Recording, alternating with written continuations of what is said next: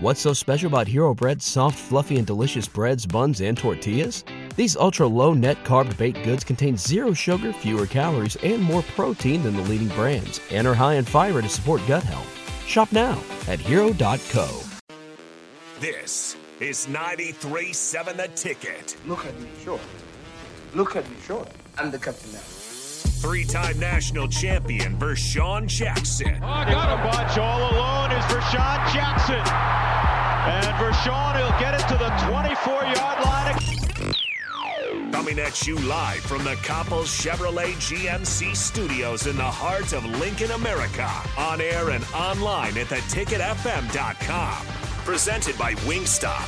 Here he is, Vershan Jackson. Yes, yes, yes, yes. It's another day at the office. We're at Wingstop Live with Coach Osborne. Bach is here. Uh, Mr. Farley, the black shirt, is here. Good Can I- morning. good morning. Can good I, morning. can I call him the black shirt coach? Sure. Okay, I just want to make sure because I just want to know if I earned the right to be called a black shirt coach. I, I would say many times over. Thank Yeah. you, sir. It's a great honor to have you here today, Coach. Well, thank you. Good to be here. Absolutely. So, Coach, we at Wingstop. I know I'm. I am going to go right into it. It's game week. There's two days in the wake up, and then it'll be game time in Dublin. Um, if you were preparing for a game, what would Monday look like, and what would the week look like? Well, probably Vershan on a normal week, um, you you haven't had a whole lot of time because you've played the previous Saturday, and, and with the first game, that's not true. You know, you've got a, a better part of four weeks to get ready, and uh, so it's probably a little different. But normally on a on a Monday, normal season game, you'd probably uh, put in anything new that you were going to put in, offensive, defensive um, probably being helmets and shoulder pads. You wouldn't do a whole lot of hitting, but uh, a pretty thorough practice, but uh, more more mental.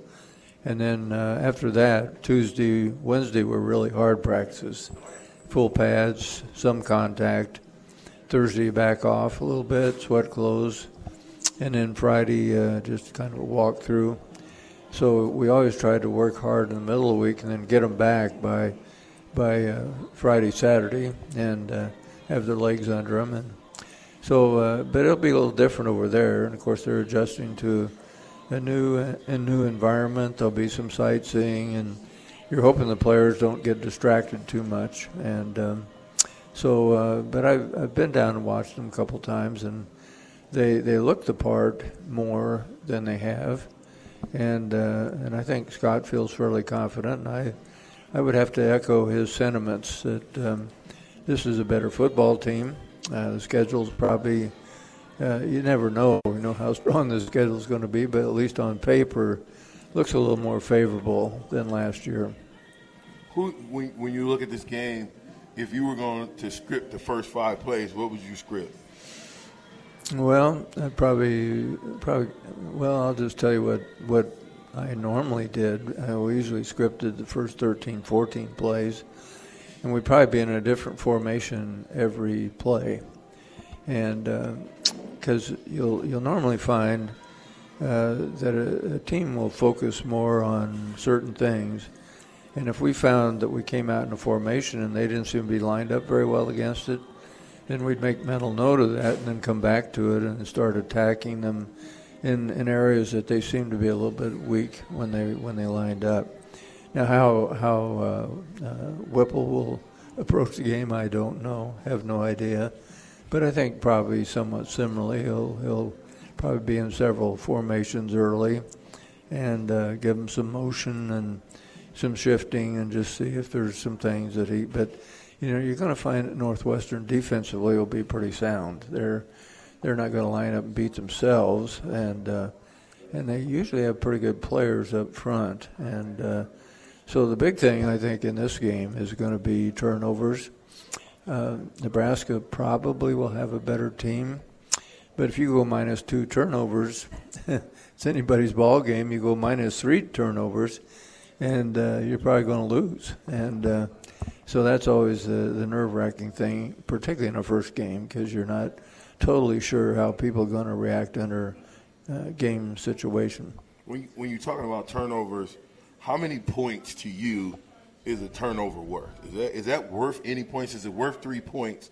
You know what I mean? In the grand scheme of a game, when you turn that ball over, is that mm-hmm. do most teams turn those into points?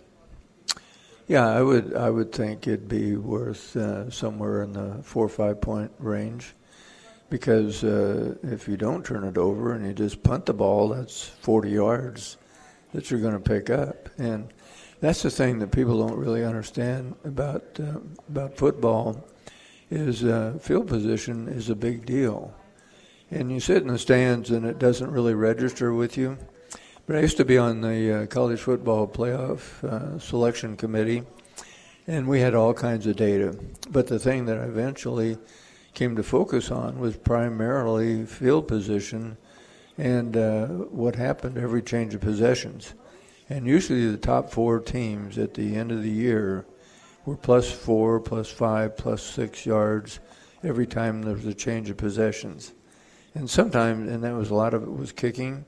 Sometimes it was turnovers, sometimes it was penalties, but they just operated more efficiently.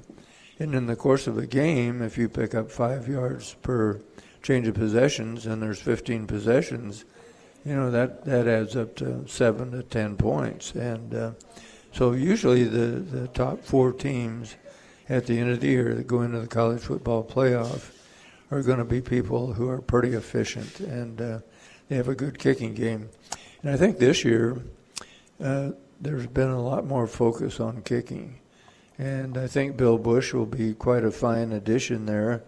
I think they're putting their best players out there. You know, we used to have Terrell, and uh, we we had guys that could run and tackle, and uh, and so you know we we just felt and we had, we had guys like Grant Wistrom on the on the punt team, and these are guys who are all American and maybe going to be first round draft picks.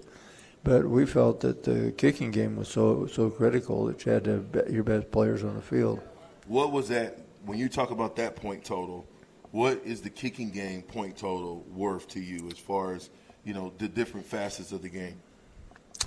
Well, the you know it, there's another team out there too. So if they have a good kicking game and you have a good kicking game, it's probably a net zero. But if they have a real good kicking game and you don't, then you're probably minus 10, minus 14 points.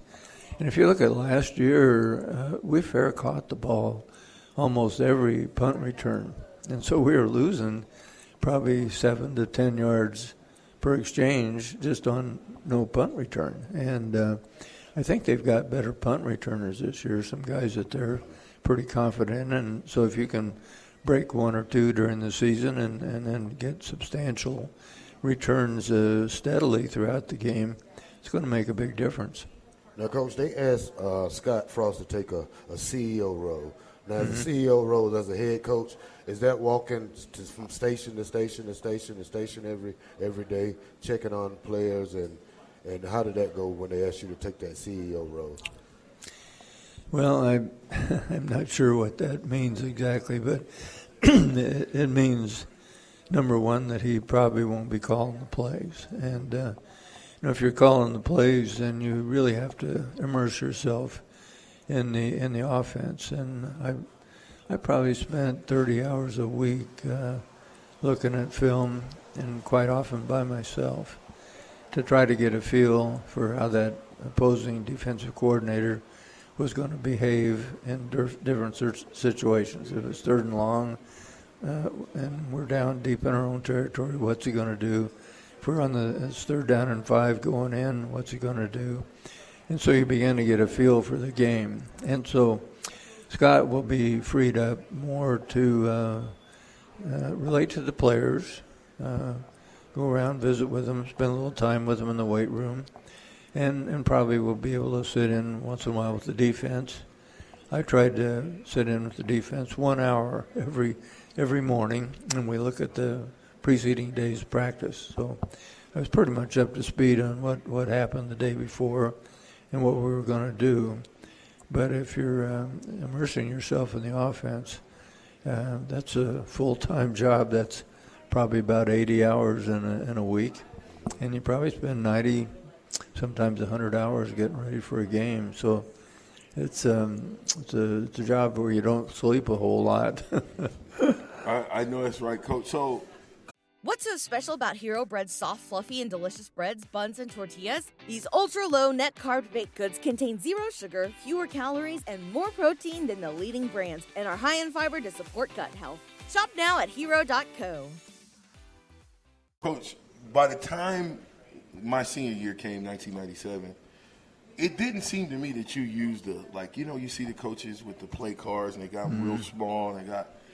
Did, when you called the plays, were were those plays called from the top of your mind, or did you kind of know what you were going to call? I mean, as the game progressed.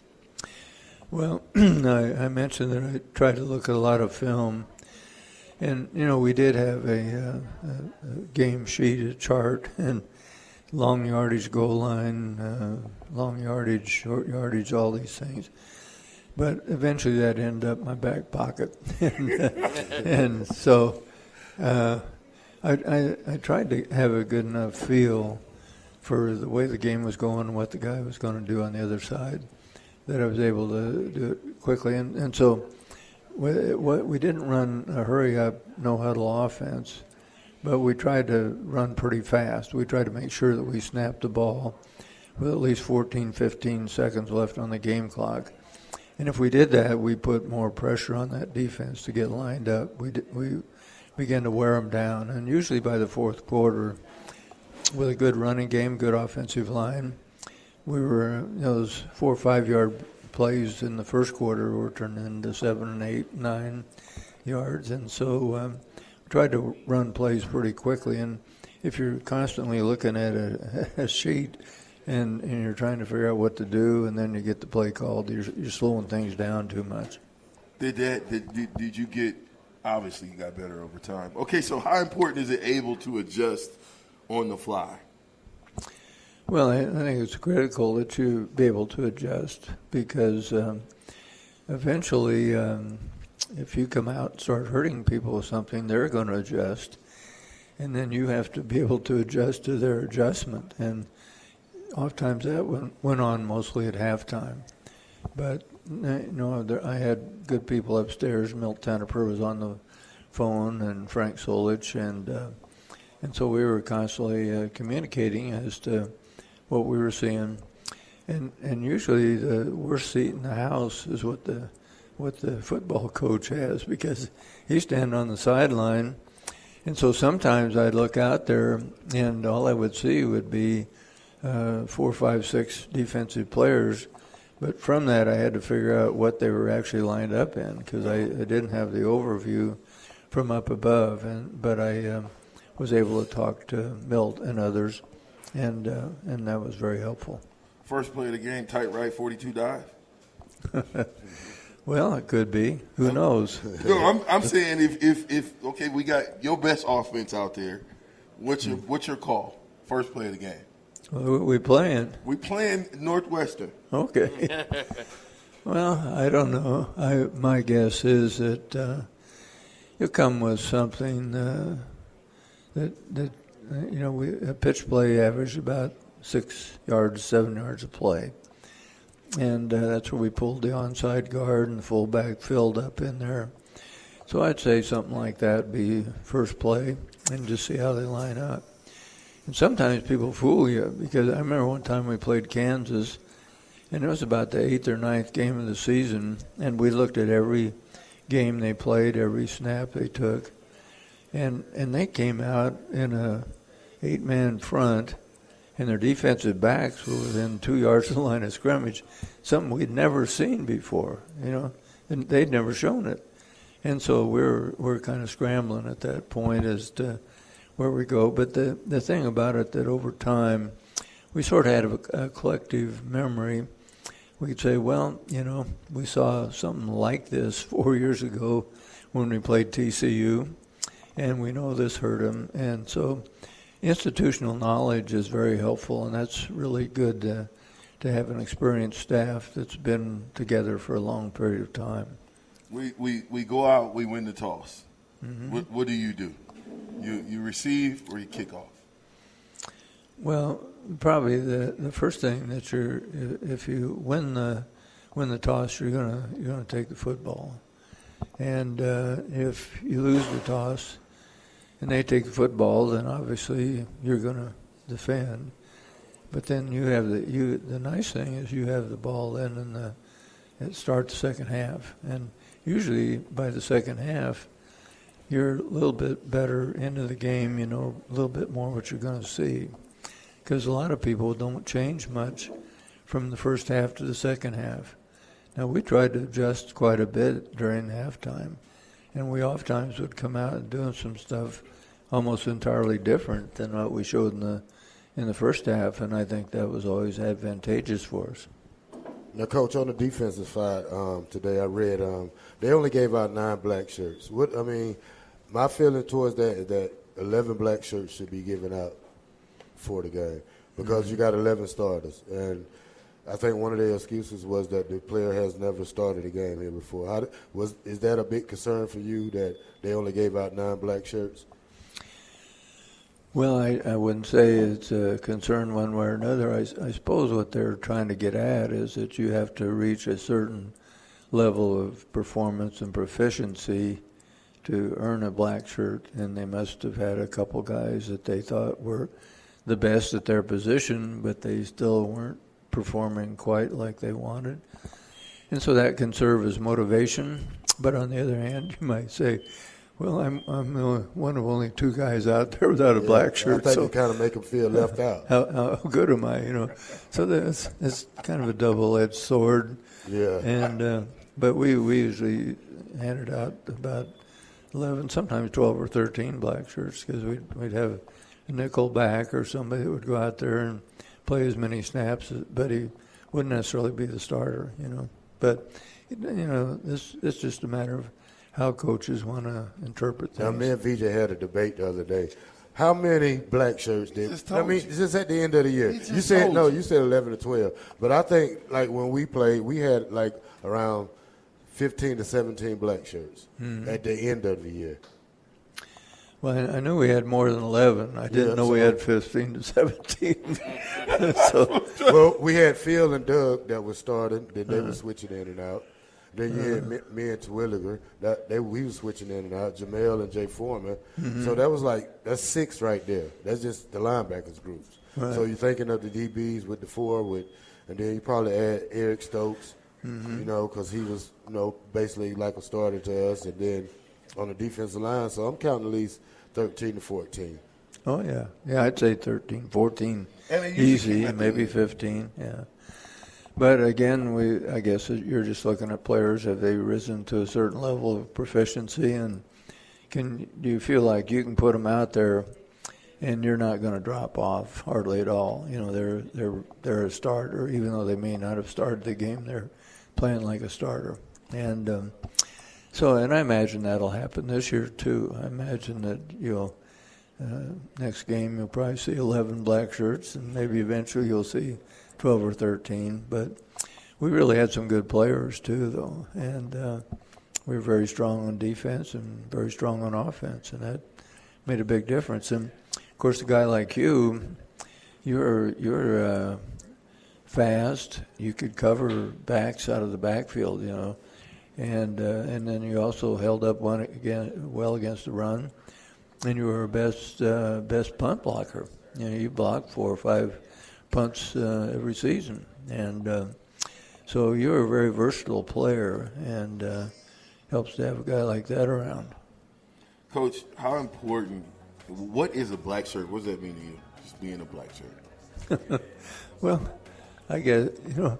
I'll tell you a story how how it came about. Um, I was I was here when Bob Devaney came here, and um, we had a lot of players. You know, at that time, the big in the Big Eight conference, you could give out 45 scholarships a year, and uh, and there was no upper limit. So you had 150, 160 guys on scholarship, and um, and that was one of the strengths of the Big Eight because we had more players on scholarship than anybody else. But anyway, uh, you'd have four teams, four offensive teams, four defensive teams, and so uh, that would put the uh, put the offense in red jerseys, and then defensively, Mike Corgan went down to the sporting goods store and he bought uh, pullover jerseys, and he bought some black jerseys, and some gold jerseys, and some green jerseys, and some white jerseys, and the first team got black shirts, and the second team had gold, and the third had green, and the fourth had white, and um, and that was simply for contrast. And then some somehow eventually, people said they started calling black shirts. Black shirts go here, black shirts go there, and it it came to mean more than just a, a pullover jersey. But that went clear back to 1962, and uh, and what what the sporting goods store happened to had in the, in terms of pullover jerseys. So wasn't anything magical, just something that happened. it just it just happened. Listen, we're at Wingstop.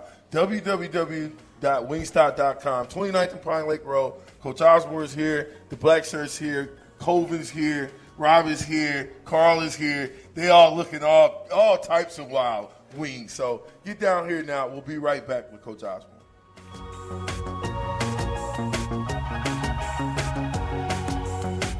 What's so special about Hero Bread's soft, fluffy, and delicious breads, buns, and tortillas? These ultra low net carb baked goods contain zero sugar, fewer calories, and more protein than the leading brands, and are high in fiber to support gut health. Shop now at hero.co.